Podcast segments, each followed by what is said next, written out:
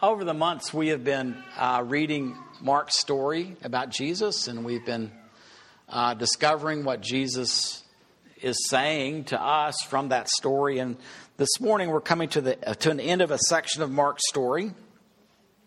And the section begins with um, a blind man regaining his sight, and then it concludes with a blind man regaining his sight. And the New Revised Standard Version makes this suggestion about what the, what's the significance of this section. The story reminds us that it is the passion and the death and the resurrection of Jesus that we need to see more clearly. We can't be blind to his passion, his death, and his resurrection if we are to truly understand who Jesus Christ is. It's really important for us to understand who Jesus Christ is as he reveals himself, not as we determine who he is, but as he's revealed himself to humanity.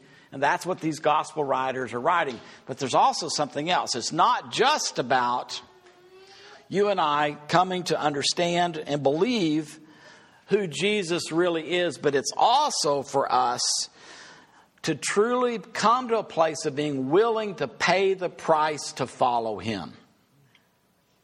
There is a price to pay if we're going to follow Jesus. Doesn't mean you pay to follow Jesus. It means that once you start following Jesus, you're being asked to be willing to do certain things that, that just cut across the grain of who we naturally are and how our world works. So, out of the section, this is what we've discovered together that Jesus is saying if we if we really see Jesus for who he is, then we must be willing one to be last.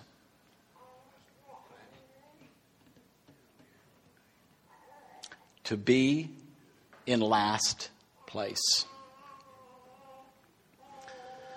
To be a servant to all rather than to be served. To resist an us versus them mentality. Remember, the disciples said to Jesus, Hey, we ran across these guys and they were casting out demons in your name. We told them to stop because they were not one of us. And Jesus said, Are you kidding me? If they're not against us, they're for us. Don't have an us versus them mentality. Now, I would say that's a pretty challenging cost for us to pay in the world that we're now living in.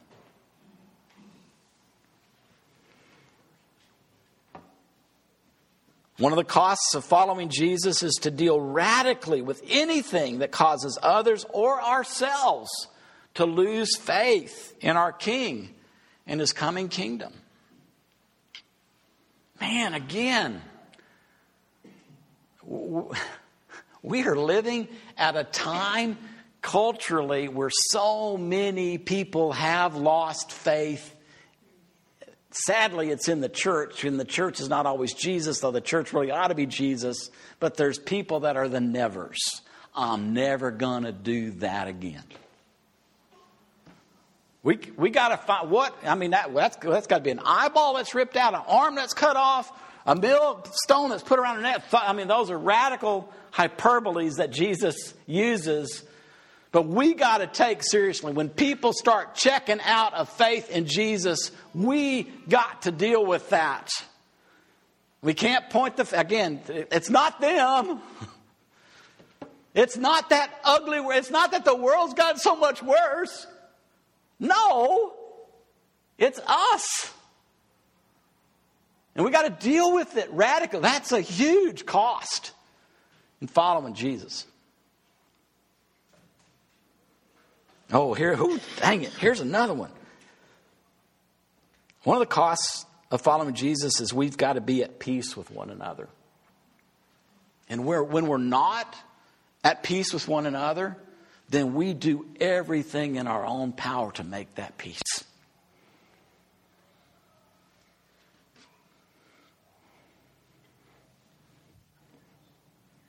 Here's another one. One of the costs of following Jesus is to look beyond legalism because Jesus is not trying to institute a new law. He's trying to bring new creation. That's a different thing.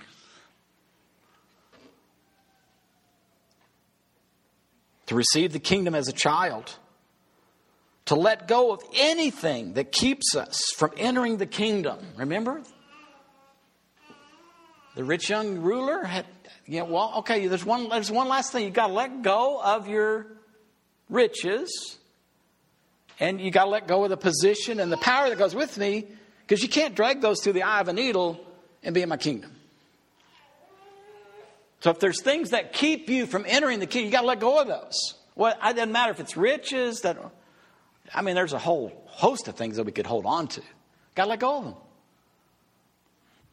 That's a cost. Count the cost.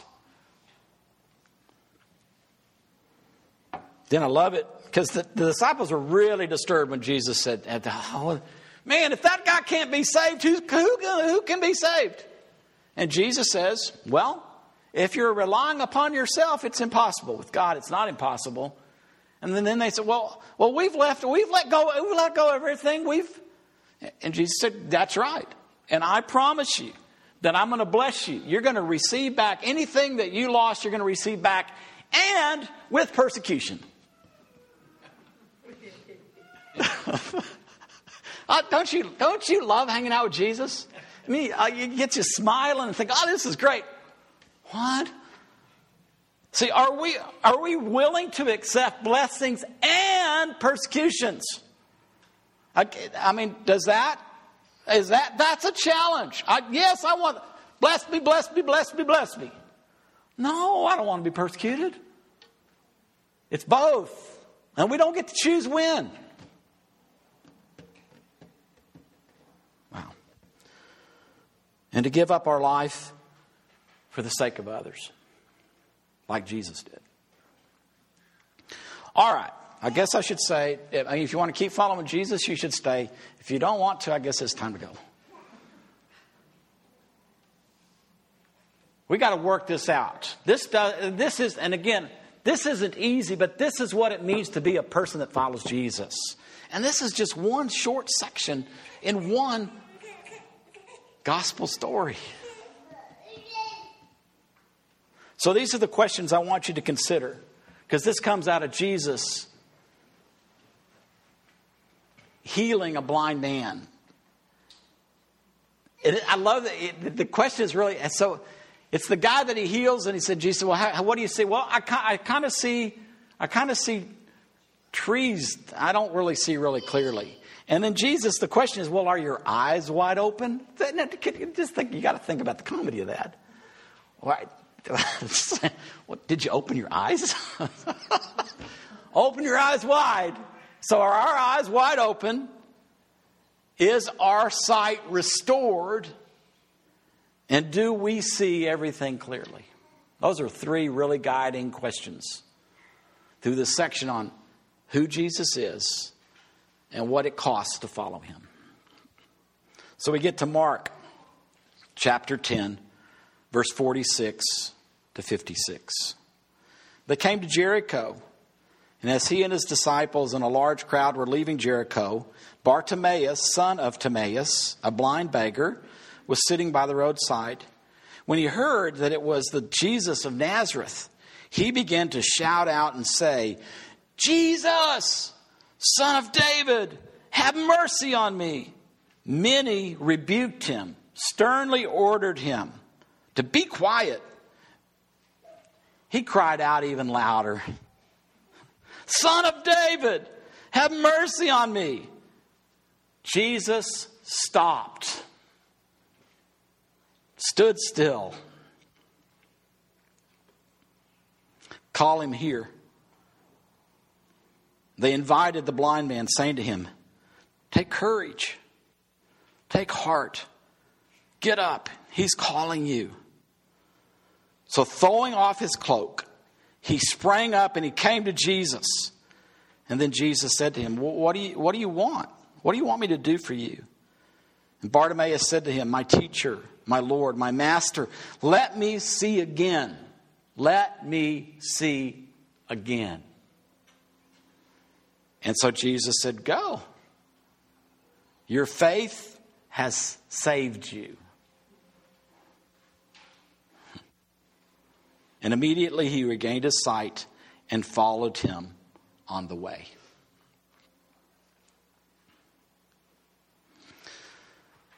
It's possible to lose sight. In Bartimaeus' life, it was literal, but it can also happen figuratively.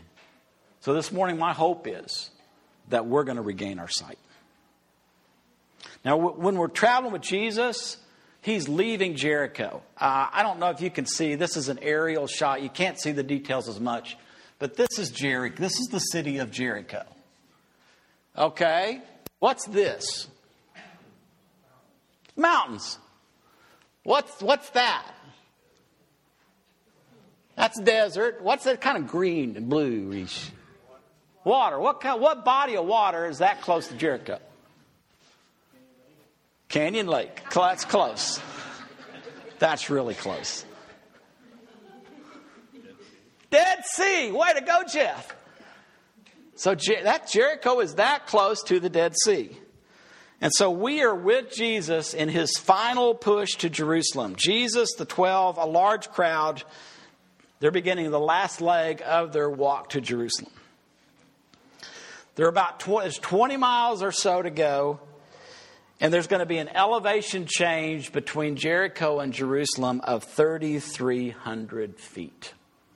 Those of you that like to climb around in the mountains, how much of a, a change is 3,300 feet in 20 miles? Pretty severe. so you're moving from 800 feet below sea level, that's where Jericho is, to Jerusalem, that's 2,500 feet above sea level. And they're going to be walking through this desolate, mountainous country, and it's an area known to be inhabited by thieves and robbers. Samaritan story, we're always on the road between Jerusalem and Jericho. So there's something that I think Mark is communicating here. Hey, it is all uphill from here. So if, if, if you want to see who Jesus really is, you better see him now because it, it, it's going to get hard from here on out. And there on the side of the road, we discover Bartimaeus. Bar, bar, who, know, who knows a little Hebrew? Bar means son.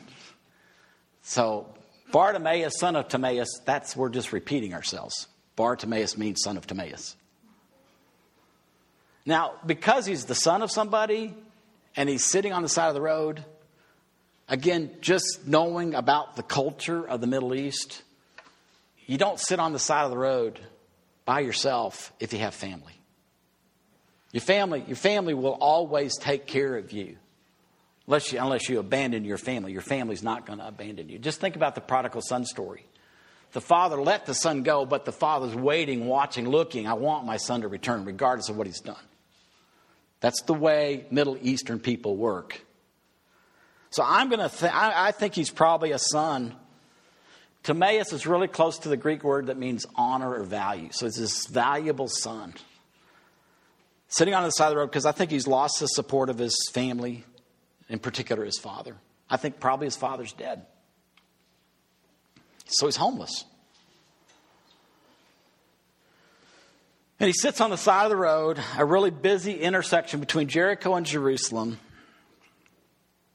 And as people pass by him, He's asking for contributions so he can survive. And he also listens to conversations as they go. He's blind, he's a beggar. And when he heard that it was Jesus of Nazareth, he began to shout out, Son of David, Jesus, have mercy on me. See, even a blind man, this is again within this story, even a blind man can know who Jesus is. That's pretty incredible. They can know who Jesus is even though they don't see him. Have mercy on me. What, what, what kind of mercy? If you were a blind beggar on the side of the road, what would you be? You'd be crying mercy because you need what? Really? You think he lived with this expectation day in and day out without Jesus? Get Jesus out of the equation. What do the people at the intersections want? Money. The word mercy means alms as well as compassion. So when he cries out in Aramaic or Greek, have mercy on me, people are telling him to be quiet, not because he's blind, it's because, hey, we're not giving contributions today. And besides that, we don't have any contributions to give. Many in the procession with Jesus rebuked him. Be quiet. Which I, I love that their rebuke just caused him to cry out even louder. You see, he, he is convinced. And the only way he would know would be stories that he's heard of people passing by about Jesus of Nazareth. And then the Holy Spirit would also be active.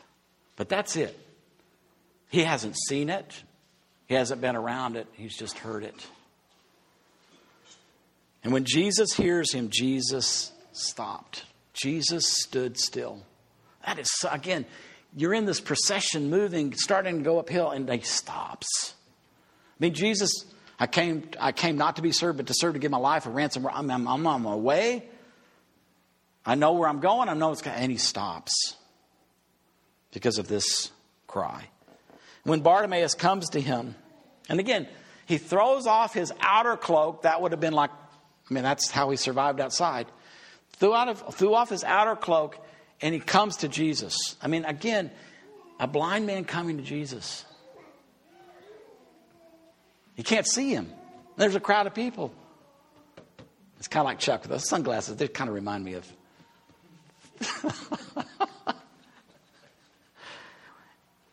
and Jesus says, What do you want me to do for you? Do you want food? You want shelter? Need some money? Or do you need mercy, compassion? Rabboni, it's more than my teacher. It's recognizing an elevation over teacher, my Lord, my master. Again, this blind, this blind man sees and knows who Jesus is. I want to regain, I want to regain my sight. It tells us that Bartimaeus sometime in his life saw. I want to regain my sight. I want to see again. Go, Jesus says, your faith. Your faith has saved you. So, what, again, thinking of a blind beggar on the side of the road, in what way is he experiencing salvation?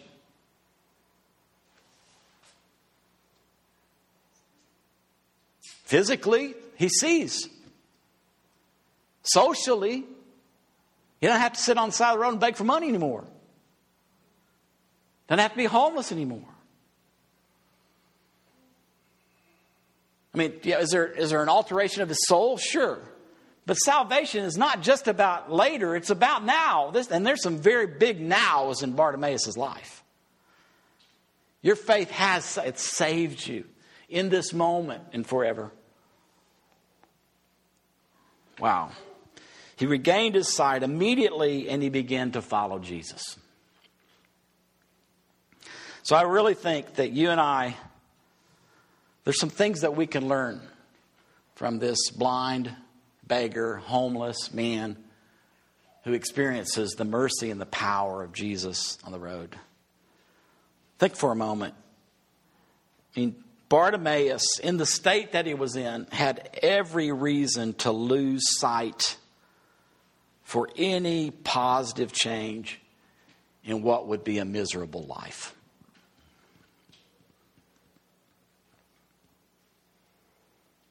If, if he would have been a hopeless individual, never expecting any change in his life, that would have seemed pretty normal. And we, we see those kind of people pretty regularly on our streets.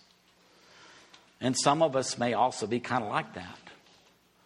We just don't see anything changing for the positive in our life. Bartimaeus, though blind, saw Jesus for who he is. When he says son of David, he's acknowledging, You are the promised king. You're Messiah. I know that you are Messiah. When he says Rabboni, he says, Your Lord, your master, and you're the one I can trust. And Bartimaeus regained his sight. He saw Jesus for who Jesus is, and then he was willing to follow him, counting the cost. Jesus is going uphill all the way to Jerusalem, and in, in Jerusalem he's going to suffer, he's going to be rejected, there's betrayal, there's condemnation, there's death, but there's, there's resurrection.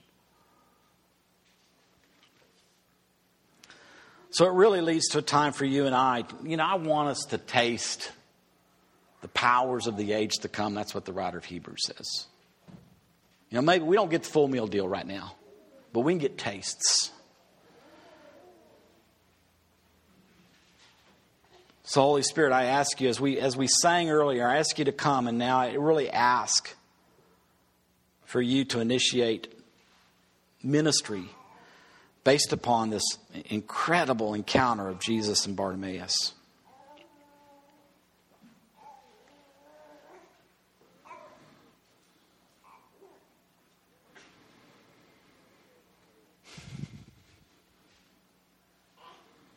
So, these are some questions I want you to consider. And then I want us to take a moment to uh, kind of group together and share together. But I'll give you some moments just to, to think about it. You know, where have we lost sight of any positive change, things changing for the better in the miseries of life?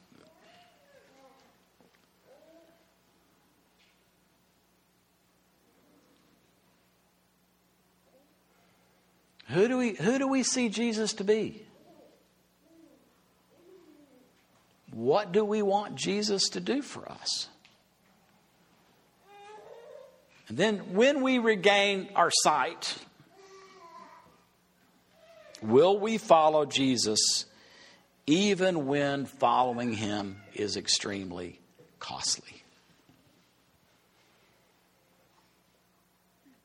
I believe those are all the questions that Mark, that the Holy Spirit would bring into our lives based upon what's been recorded for us in the story of Bartimaeus.